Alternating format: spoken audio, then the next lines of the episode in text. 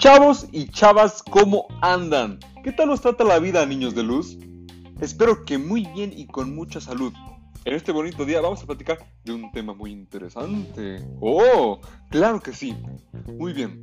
El día de hoy vamos a platicar, vamos a platicar, vamos a platicar sobre, vamos a charlar sobre qué debe hacer el ser humano para cambiar el impacto ambiental que ocasiona la industria de la moda. Todos aquí estamos en este tema.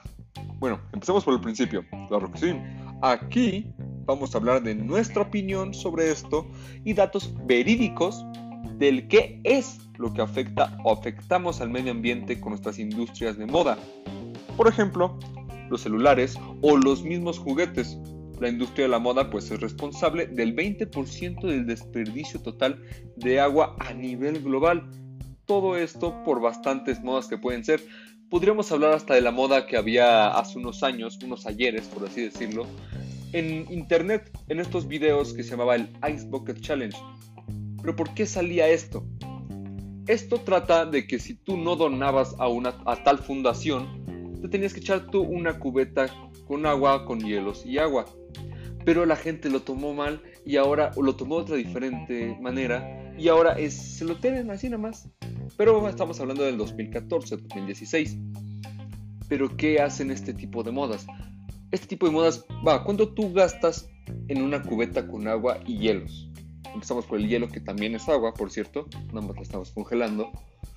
Ahí, van, ahí ya más se van 5 litros, por así decirlo. 5 litros por 10 personas, 50 litros por 100 personas, 500 litros. Y así nos podemos ir hasta galones, galones y muchísimo más litros.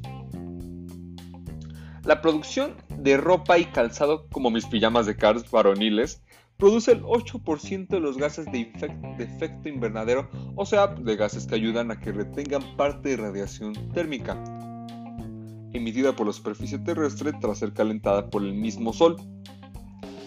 Cada segundo se entierra o quema una cantidad de textiles equivalente a un camión de basura.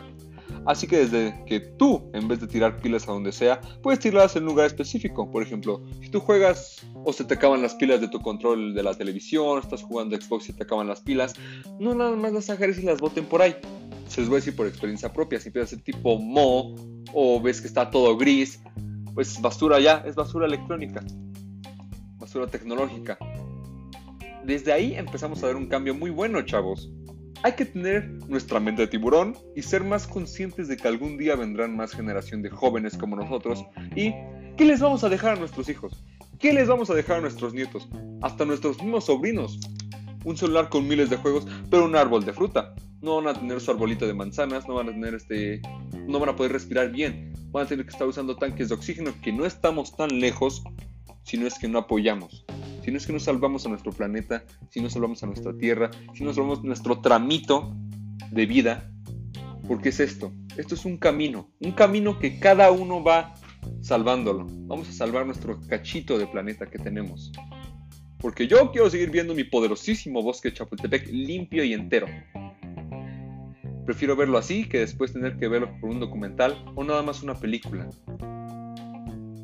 Pero bueno, chavos, Hemos llegado al final de nuestro pequeño podcast, ya saben, todos los días por esta misma horario, que no tenemos horario porque claro que sí, somos muy buenos para hacer nuestros pequeños podcasts. Nos vemos, nos estamos escuchando, nos estamos viendo, claro que sí. Y muy bonito día, muy bonito fin de semana, muy bonito día, mañana, tarde, cuando lo estés viendo. Cuídate mucho, quédate en casa. Y por último, esto ha sido Andrómeda Studios.